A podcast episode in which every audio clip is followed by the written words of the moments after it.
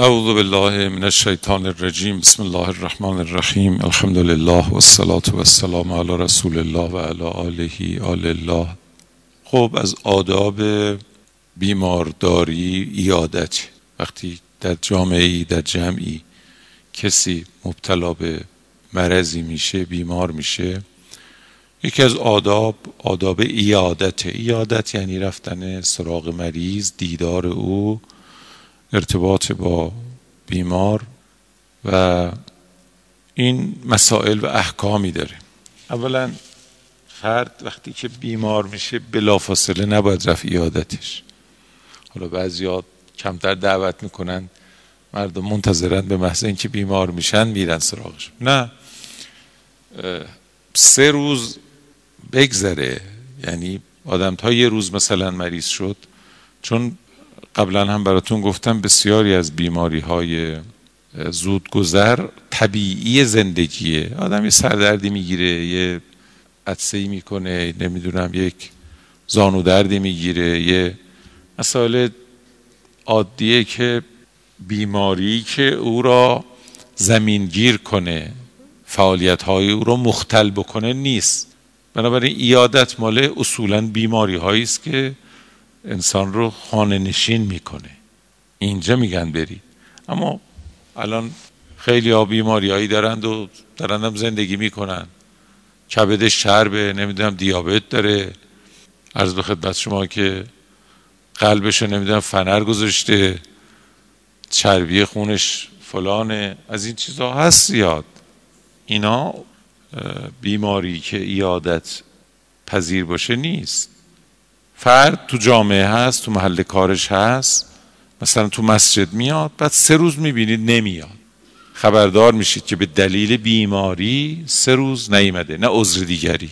اون وقت اینجا تازه انسان باید بررسی بکنه که برای ایادت برنامه ریزی بکنه. لذا فرمود پیامبر که لا یعاد المریض الا بعد ثلاثین. بیماران رو نباید ایادت کنند مگر اینکه سه روز بگذره. خود این نشون میده که بیماری هایی که زمان یعنی نشون نمیده اینا یادت نداره. اش کردم همین الان هر کدوم از ما رو چکاب کنن سنگ صفرا داریم نمی‌دونم. خیلی از زانوهامون فلان شده نمی‌دونم کمردرد داریم چی داریم. یعنی اینجوریه دیگه. بسیاری یا اصلا بعضی از بیماری ها درست از عرفن بهش میگن بیماری اما بیماری مثلا مثلا پوستش میخاره بدنش خارش داره. نمی‌دونم حساسیت به فلان چیز داره. اینا چیزی نیست که ایادت پذیر بشه بیماری که انسان از فعالیت های جاری و روزمرهش عاجز بشه زمینگیر بشه خونه نشین بشه از جامعه فاصله بگیره. ارتباطش با دیگران قطع بشه این بیماری است که یادت می‌خواد. مثلا فرد می‌برن بیمارستان. یا دوران نقاهت مثلا بعد از بیماری و عمل و جراحی پس از بیمارستانش رو داره طی می‌کنه. اینا رو میگن بیماری که ایادت می‌خواد. پس خود این که هر چیزی رو به اسم بیماری نباید بهانه برای ایادت قرار داد چون عرف درسته اینا رو هم بهش میگن بیماری. اما اینا بیماری هست که عرفن ایادت نمیطلبه. عرفن این تیپ بیماری ها ایادت نمیطلبه. بنابراین یه معیار در واقع. یه معیار معیار زمانه. یعنی فرد اگر یه مقطعی مثل سه روز از جامعه کنار افتاد این جا داره که پرسجو کنیم بریم سراغش و در واقع ببینیم حالش چجوری است. یه سرکشی بکنیم. توجه هم داشته باشید. ایادت عمدتا به معنی سرکشیه. یه سرکشی یه رسیدگی یه پیجویی یه احوال پرسی یک سله رحم مانند. منطور سله رحم فقط خیشانه ارحام این فراتر از ارحامه. دیگران نیز اگر بیمار بشن میرن. بنابراین این اولی مسئله. مسئله دوم این که وقتی میریم خب آدابی داره. اولا با هماهنگی و با اطلاع باید رفت. گاهی بیمار در یه وضعیتی است که رنج او را با رفتنمون مضاعف می‌کنیم. این ایادت نداره. یا یه موقعیتیه که برای او زحمت ایجاد می‌کنه. واقعا باید احراز بشه. که ما که میریم به ایادت او از رنج او میکاهیم یا بر رنج او میافزاییم. ظاهرا منطق قضیه رضایته. باید راضی باشه. حتی اگر تو رو درباسی و اینا قرار بگیره معلوم نیست این ایادت جایز باشه. بعضی ها هستن بندگان خدا مثلا چون نحوه گفتن مهمه. آقا میگه آماده باش اومدیم. این ما پشت در خونتونیم. یه خب بنده خدا بالاخره بیمار در واقع ایادت قرار است که باری را از دوش بیمار برداره. قرار نیست که شما میفرمان می‌خواین تشریف ببرید حالا به فکر پذیرایی و آماده سازی و بعضا هم حال بیمار یه جوریه که یعنی واقعا برش زحمته که بخواد یادت کنندگان خودش رو استقبال کنه. این پس این هم یه مسئله. ظاهرا رضایت شرطه. اگر بیماری به هر دلیلی نمیپسنده این دیگه مسئولیتش با خودشه. شما ایادت رو میشه به جای حضوری با یه نامه ای که برش می نویسی امروز تلفن هست. از طریق تلفن یا از طریق ارسال پیک. مثلا خب آدم خادمش رو نمی‌دونم رفیقش رو خانوادش رو پسرش رو بچهش رو میفرسته در خونه او. خبری میده. از طریق ارسال یه هدیه ای یعنی یه از شکلهای دیگه طرق دیگری که می‌شود همون نقش ایادت ایفا کرد از این طرق. بنابراین مسئله دوم مسئله رضایت. طرف باید بپسنده بخواد. اگر نخواد به هر دلیلی نباید ریاض ایادت انجام بشه. مسئله بعدی در ایادت ایادت اصلش این است که روحیه بخش باشه. بنابراین قاعده این است که هر کاری که روحیه مریض رو خراب می‌کنه حرامه. هر این ملاک کلی است بالاخره فرض این است که ایادت برای این است که به مریض امید بدیم روحیه زندگی بدیم نشاط بدیم درد رو پیش او کوچیک کنیم تحقیر کنیم تا درد خیلی سنگین نباشه براش قابل تحمل تر بشه. خب حالا هر کاری خلاف این اشکال داره. مثلا آدم بره فرض کم هم نیستن میره بیادت سلام حال شما؟ آه او او این بیماری این فلان این دریچه آرد فلانی هم که مرد همینطور شده بود. این دریچه قلبش همینجور شده بود. آقا این ف... این گفتمان حرامه. شما رفتی ایادت این و مثلا داری همین بیماری رو که یه کسی در اثرش مرده به این یادآوری می‌کنی. و حتی کلمات دیگه خلاف این. من خودم یه وقتی یکی از بزرگواران و مردان محترمی که دچار بیماری شده بود من قافل بودم. واقعا رفتم و تو صحبتام گفتم دیشب در عالم رویا دیدم خوب شدی و بهبود پیدا کرد زد زیر گریه و گفت من میمیرم. و اتفاقا مرد. یعنی من حواسم نبود که او خودش تفسیر خواب می‌دونه. وقتی انسان خواب می‌بینه کسی بهبودی پیدا می‌کنه بهبودی یکی از معانش مرگه. یعنی طرف میمیره. اتفاقا خیلی ما ناراحت شدیم. چرا ما حواسمون به صحبتی که در حضور بیمار کردیم نبود؟ فکر مثلا واقعا قفلت کردیم. حواسمون نبود که خواستیم روحیه بدیم. مثلا بگیم خوب میشی.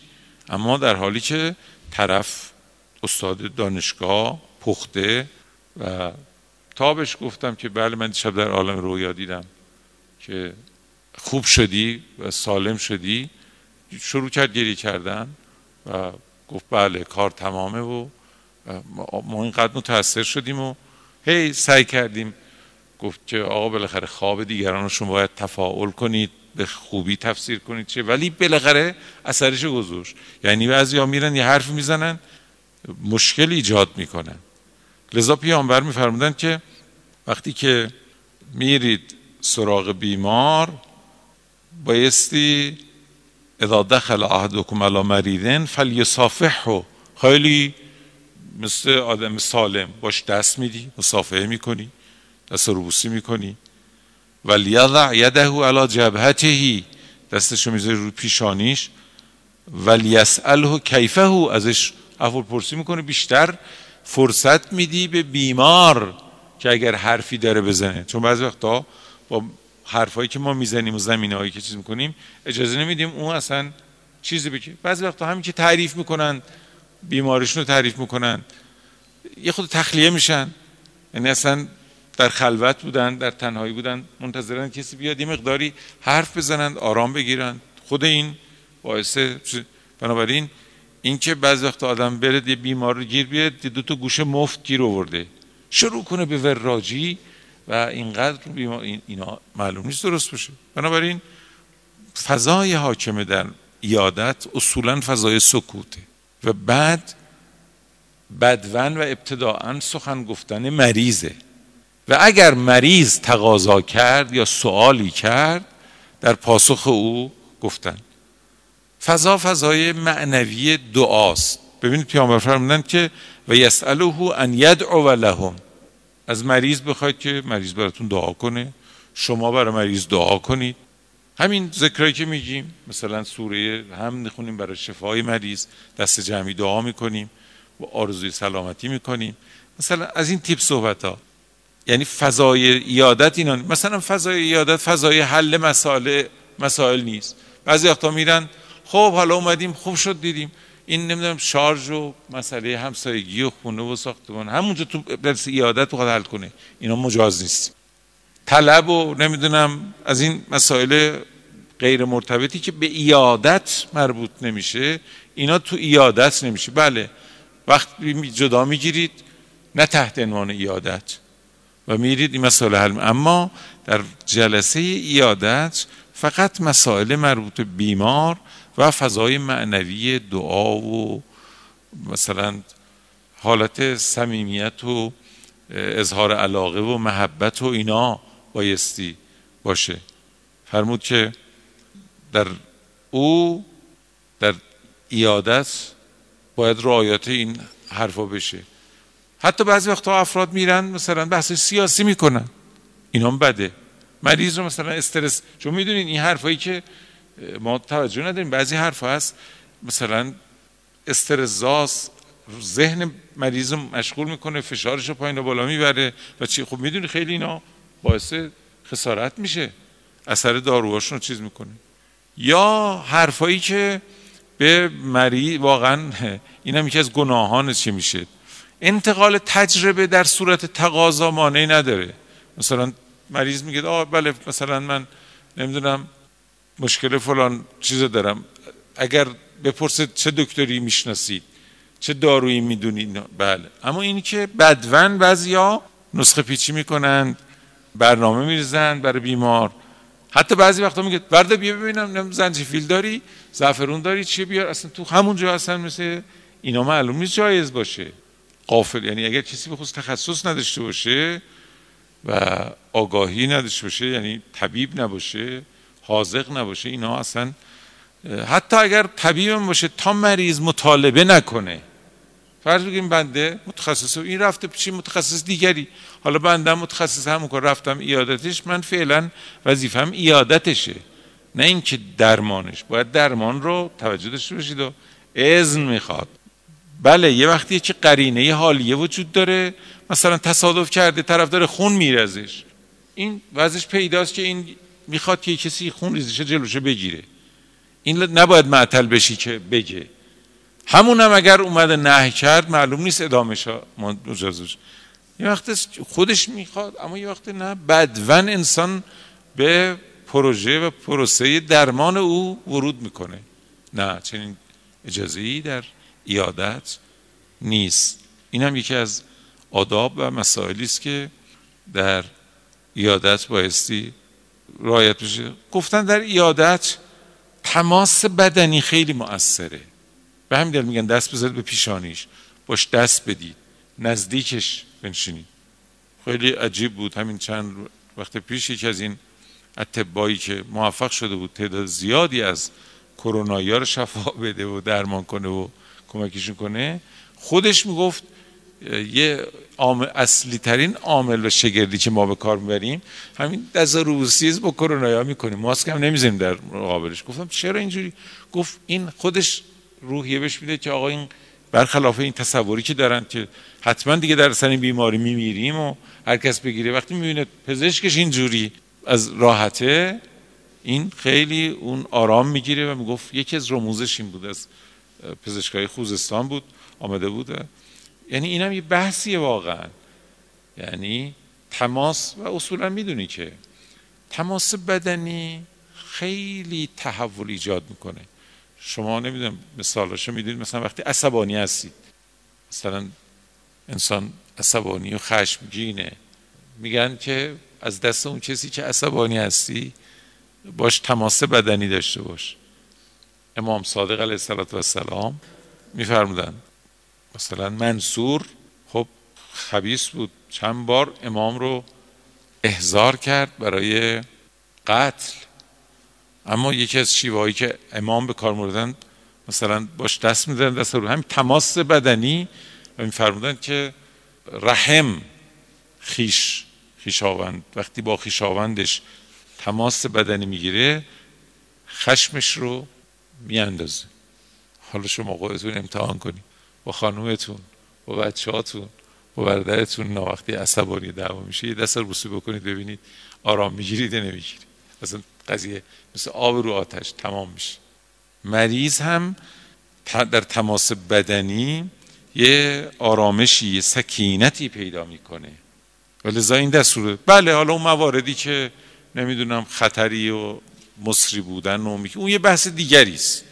مریضای متعارف مستحب به انسان وقتی پیش مریض میره حال تلطف مهر ورزی اظهار علاقه و مهربانی یعنی با صمیمیت و اینا. وقت دیگه شیوش همینه دیگه. شیوش هم مثلا آدم دست به پیشانش می‌ذاره دستشو می‌گیره دوتا دستشو می‌گیره. اینا شکلهای مختلفی است تو عرف.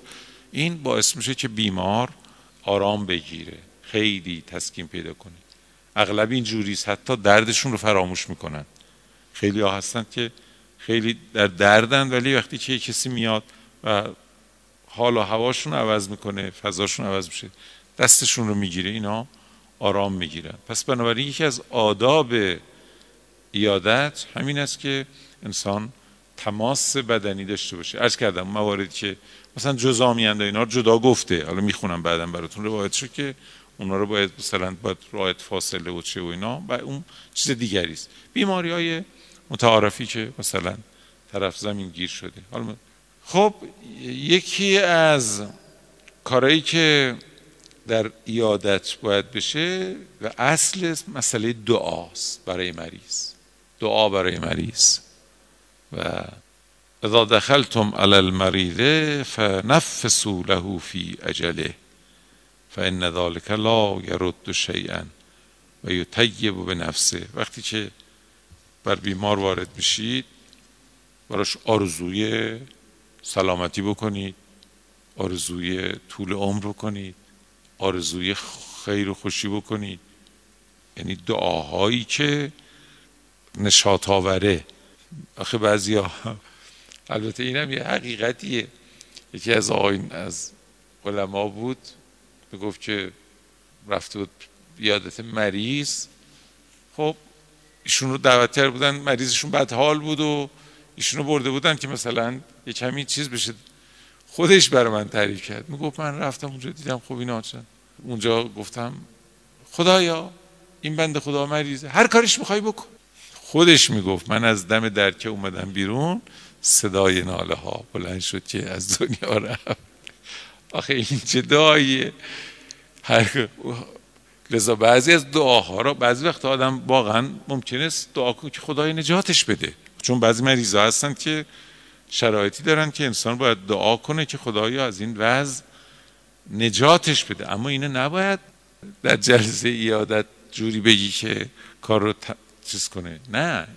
فرمودند پیامبر فرمودند دعا در فنفسو له فی عجله یعنی آرزوی طول عمر و ماندن و بقا و سلامتی و اینا برش بکن. این دستوره. کسی نمی‌تونه موضع عکس بگیره. بگید خدای راحتش کن. زود تمومش کن. الانم شب جمعه است. خوبه. بعضی از دنیا ما رمضان مثلا وقت خوبیه. بعضی ها خیلی فکر می‌کنن این علامت مثلا صداقت و چیز این این علامت حماقته. عارف یعنی چی؟ این حرف خزعبلات یعنی چی؟ که آدم اهل عرفان بود و اینا.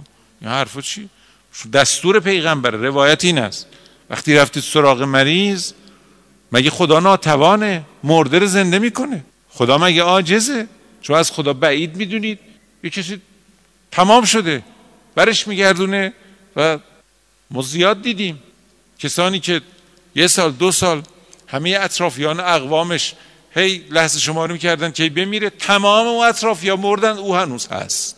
سر و مرو گنده و ساله. مگه نیست؟ ندیدید از این که آدمو بنابراین اینکه آدم بلا فاصله معیوس بشه و چون شرایط یکی سخته بگید یه کار تمام شد چون انسان خیلی زود به یأس می‌رسه دیگه. می‌دونید که ماها. نه نباید انسان زود وابده و اظهار یأس بکنه. لذا پیامبر فرمودن در مقابل مریض دعا کنید دعای طول عمر. ولو اینکه لحظه آخرشه. داره نفسه آخره. ولی بازم براش دعا کنید که خدای متعال طول عمرش بده سلامتش بده به عمرش اضافه کنه و خدا این کارو می‌کنه. مکرر بوده. خود من شما الان تو همین سی چل پنجاه سال عمرمون چند بار تا دم مرگ رفتیم. ولی بعدش دوباره قشنگ روز از نو روزی از نو. مگه نبوده؟ چنین بوده. بنابراین دعا گفتند ولی دعا وقت دلیلش هم گفت فین ذالک لا یرد شیئا اولا واقعا به اثر دعا با اطمینان باید آدم دعا کنه. ثانیا یطیب به نفسه. این بالاخره این مایه دلخوشی و خورسندی و روحیه دادن به او میشه. ببینید پیامبر وقتی می‌رفتن ایادت می‌کردن می‌گفتن اللهم آجره علی وجعه و عافه الی منتها اجله. خدایا به خاطر این دردش معجورش بدار پاداشش بده. عمرش رو فرصتش رو طولانی کن.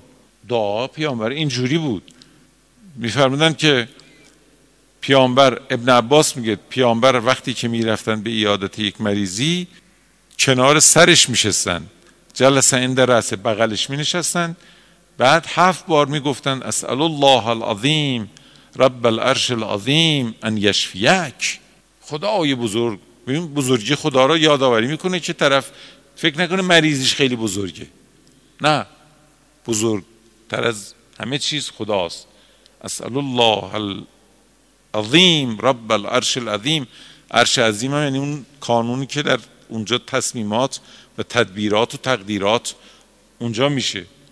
من از اون خدایی که بزرگ است و عرش عظیم رو در اختیار داره و منشه همه تدبیراته می‌خوام آجزانه که ان یشفیک که خدا تو رو شفا بده.